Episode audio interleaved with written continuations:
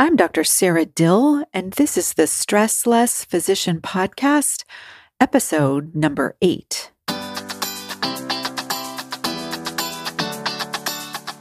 Welcome to the Stressless Physician Podcast. I'm your host, Dr. Sara Dill, MD. Using my unique combination of coaching and mindfulness tools, I will teach you practical ways to reduce your stress level, feel happier at work, and create a better balance between your medical career and personal life. If you are a busy practicing physician who wants to design a life and medical career that feel good to you, you are in the right place. Hey everyone, welcome back to the podcast. So today is probably going to be short and sweet. I wanted to talk a little bit more about feelings. And this is so funny because I hated feelings. Growing up, I spent half a year in this sort of alternative school. I grew up in California, and my parents didn't really love my, I think it was my third grade teacher. My sister was in kindergarten. They didn't love her teacher. So we went to this sort of alternative hippie school. But every Friday, we had to do what was called the circle, where we'd go and we'd talk about feelings. And I cried every time. And I was a child that didn't cry. I didn't like crying. I still am not a huge fan of crying, to be perfectly honest. And I remember asking my mom if we could maybe just get into a little car accident on the way to the circle so I wouldn't have to go and talk about my feelings. And yet here I am on this podcast, and here I am in coaching talking about feelings all the time. And the reason for that, and if you've listened to any of my previous episodes, is because I really buy into this idea, and you could check it out for yourself, that feelings are really why we do everything we do and why we don't do the things we don't do.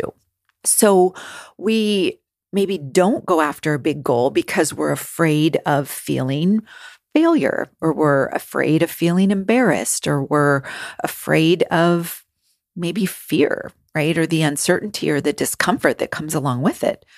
The things we want to go after, maybe having a successful career, taking care of patients, being in love and in a relationship with a partner or a spouse, right? Those are all because of how we feel in those situations. Maybe we feel compassionate, connected, useful. We feel of service. We feel love. We feel happiness. So feelings are super important. For most of us, we aren't that good at either identifying them or really processing them or feeling them. So today I wanted to talk about how to feel a feeling, which to me always seemed really basic, but I actually had no idea how to just feel a feeling. I was very good at resisting feelings. I was very good at um, ignoring them, sort of suppressing them and pushing them away. And so I want to just start. I love quotes. I like this quote. It's from, uh, I think he's a meditation teacher, spiritual teacher, Mooji. And he says, feelings are just visitors. Let them come and go. And that's really how I think about them. So when we allow ourselves to recognize what we're feeling, maybe name it, feel it, and then let it go, the whole process gets over very quickly. It's when we resist them or push them away, when we're afraid of them, uh, when we try not to feel them, and even sometimes when we react to them, right? When we give into them and sort of over express them. You know, thinking about when you feel angry and maybe you yell or shout or behave in a way that you later regret. I think those all tend to make feelings bigger and maybe they come around again. So today I just wanted to talk about how to feel a feeling. And this can be very helpful to listen to, especially when you might be feeling a very uncomfortable emotion. I've been feeling a lot of anxiety lately. And so this is actually something that I go through very frequently. And so I'm going to just start here and talk about how to feel a feeling. It seems sort of silly, but a lot of us, again, really don't know how to feel a feeling. Learning to allow your emotions and to process them is a skill most of us physicians probably could use some help with. and probably some non physicians too. And learning how to allow your feelings also gives you a lot more access to them and then authority over them. When you aren't afraid of them, when you don't worry that they might take over and never leave you, negative emotions lose a lot of their power, at least in my experience. So feeling your feelings does not mean you have to act on them or express them or even share them, right? You get to decide how you want to process your feelings, how you want to feel them, all of it. It's an internal process that you can do at any time in any situation. It's sort of like doing a Kegel exercise, right? No one has to know what you're doing. And so I just want to highlight again Typically, we can deal with or respond to feelings in four different ways. We can resist them, we can react to them, we can avoid them, and we can allow them. The first three of these responses are not particularly useful or helpful, in my opinion, but they tend to be the most common responses that um, I see in my clients and in other people in general. So, the first way many of us respond to negative feelings, I'm going to really focus on negative feelings here because those are the ones we tend to need to process. So, the first way many of us respond to negative feelings is to resist them.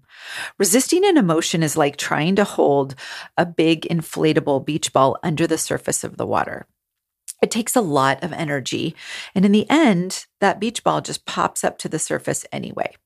Think about it when you're in a pool. Maybe you want to try to float on a ball. You can push it under the water, but it takes a lot of effort. So, resistance, resisting an emotion, might look like feeling angry while telling yourself you shouldn't feel angry and pretending you don't. It might look like feeling impatient and yet trying to act as if you have all the patience in the world.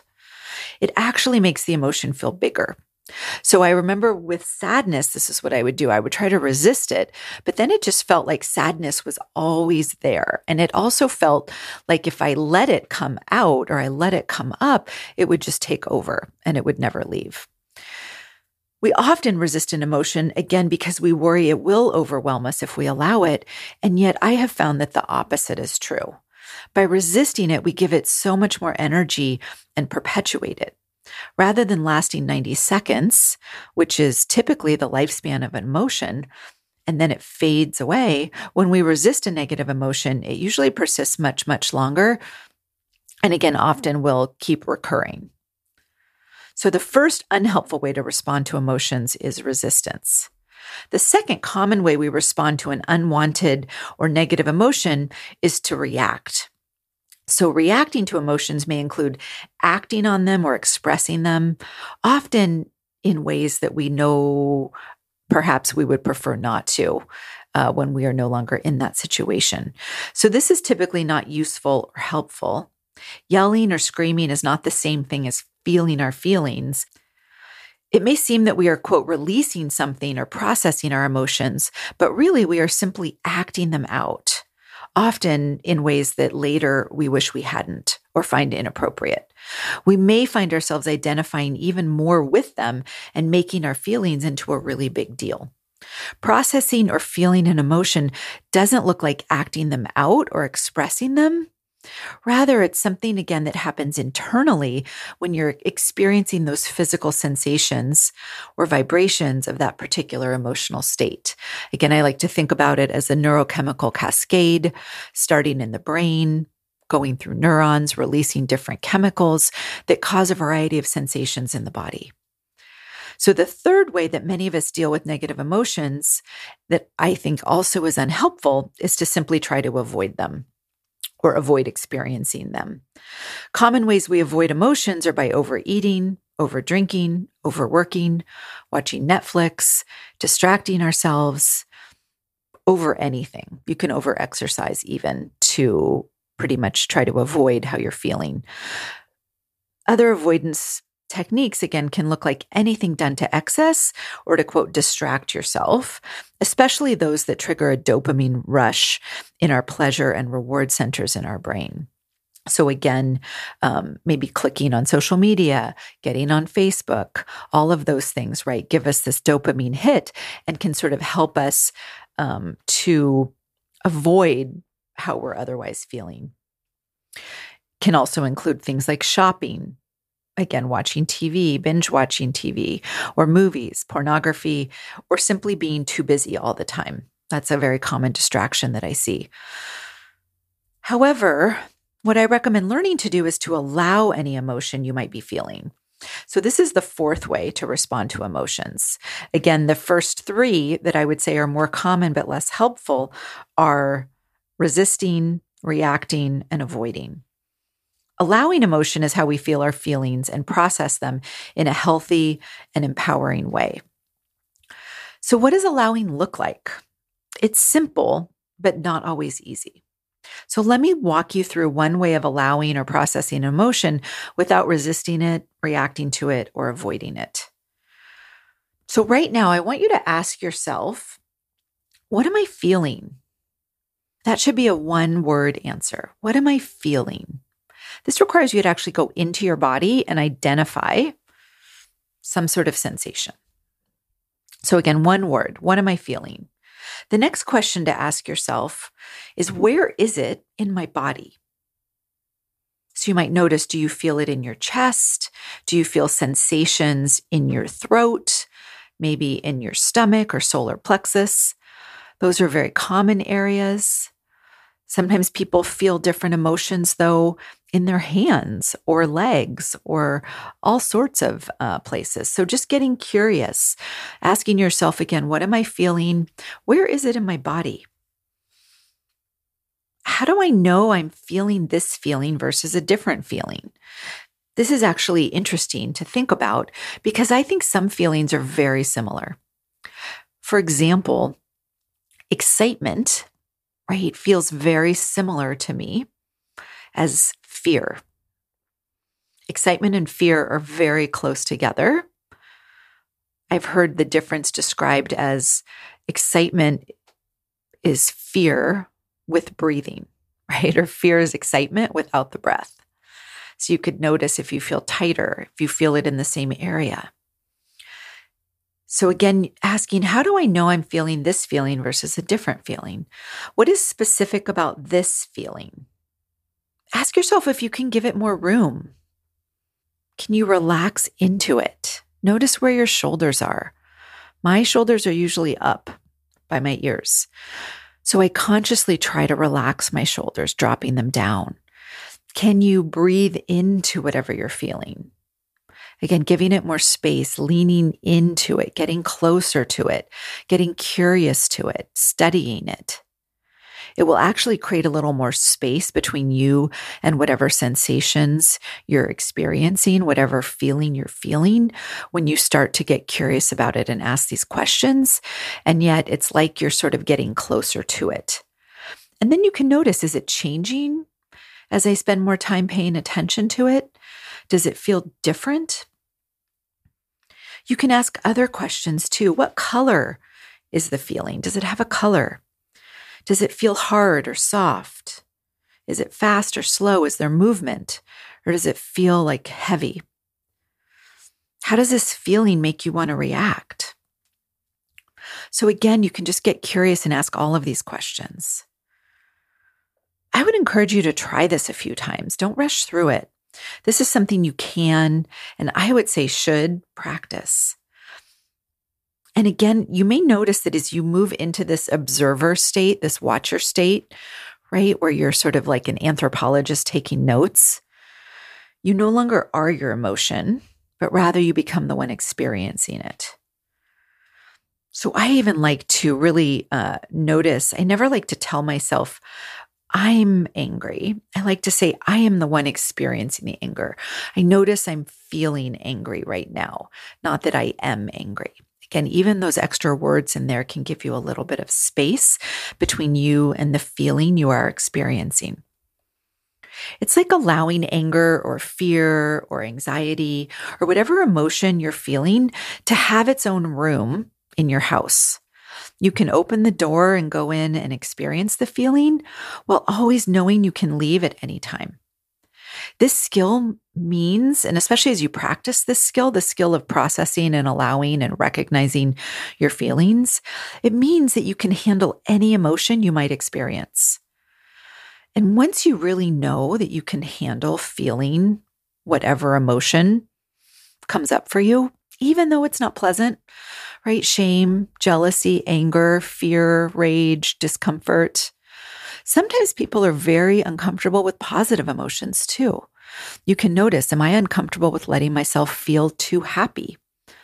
Does deep joy make me sort of uncomfortable? Right? But as you start to learn that you can handle any emotion you might experience, you will gain a lot of confidence. And this will allow you to grow and to go after your dreams and your goals. Right? If you know how to feel any emotion that might arise, what is there to stop you from going after any goal, any dream, no matter how big? Once you realize that a feeling isn't going to kill you, right? It can't literally hurt you. It's uncomfortable. It's interesting to even ask, why is it so uncomfortable? Right? I like to think about it if you had to explain to an alien or someone who couldn't feel a feeling what it felt like and why it was uncomfortable, I find it very challenging. But once you realize that a feeling can't really hurt you, can't kill you, and you know how to feel it and you know what is really causing it, right? You're thinking, you have so much more power. And so this also lets you experiment with practicing creating feelings that you might want to experience. And this can be a good exercise as well, is to intentionally create an emotional uh, feeling for yourself. And this is very common when we discover coaching, in that we get into a hurry, sort of, to start feeling better, right? Once we realize, oh, the reason I'm feeling a way, certain way is because of how I'm thinking about a situation, then we're like, I just have to think differently and I'll feel differently. And it is a good practice. And I would say it's also normal to feel some negative emotion, right? We aren't going to probably eliminate it altogether. Once we get the hang of allowing our feelings, it's also not such a big deal to experience negative emotion. It doesn't feel as negative. We aren't making it mean that there's something wrong. Sometimes we might want to feel sad or angry or upset. That's also totally allowed. It's totally normal. You always get to decide. And yet, sometimes it is nice to know how to interrupt the pattern and to feel better at any time, to sort of toggle in and out. So I'll just leave you with a quick recap of what I like to call a one minute emotional makeover. This is one of my favorite tools to use and to teach my clients to use. And again, practicing this is important, right? You want to practice it when you don't need it. so so that when you do maybe reach for it because you do really need to maybe get out of an emotion that is just really not serving you in the moment, you want to be sort of practiced at it. So I would say maybe try it now or come back and try it the next time you're feeling upset or angry or sad. So the one minute emotional makeover has four steps. The first step, again, is describing what you are feeling in your body in detail. So, again, describe the physical sensations in detail as if you were explaining them to an alien or to a person who has never felt any emotion. So you want to be very descriptive here. And this is actually quite challenging. Step two is to name the feeling. For example, you might say, I am feeling sad or mad or glad or afraid. Again, you can look at an emotional list. Sometimes that's helpful. And you can practice noticing subtle variations. So it's a one word answer. Name the feeling. Number three, identify the thought, identify the sentence in your head that is triggering or causing this feeling. So if I'm feeling anxiety right now, if I go to my head, the thought there is, I have too much to do. I have too much to do, and then I feel anxious, right? For you, that might make you feel overwhelmed. Slightly different emotions, right? Interesting to play around with that. One word answer describes your feeling. So, step three, identify the thought or sentence in your head that is causing the feeling. And then step four, change the thought to one that creates a better feeling. So, again, I might go to, I have a lot to do.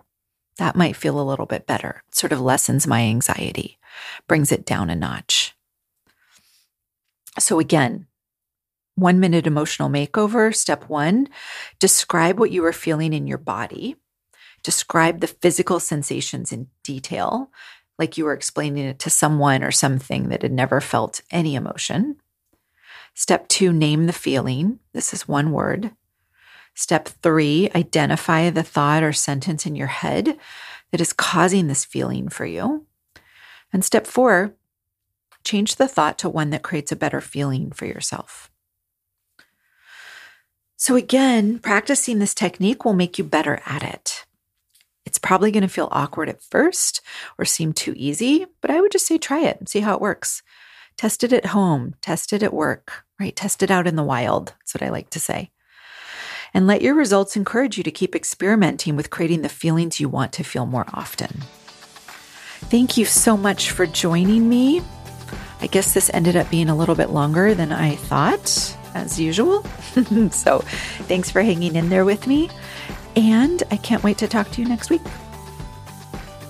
If you are a busy practicing physician ready to start feeling less stressed, enjoy work more, and learn how to create a more balanced and sustainable medical practice and life, sign up for a consult call with me at saradill.com.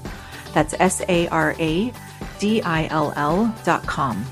It would be my privilege and pleasure to work with you.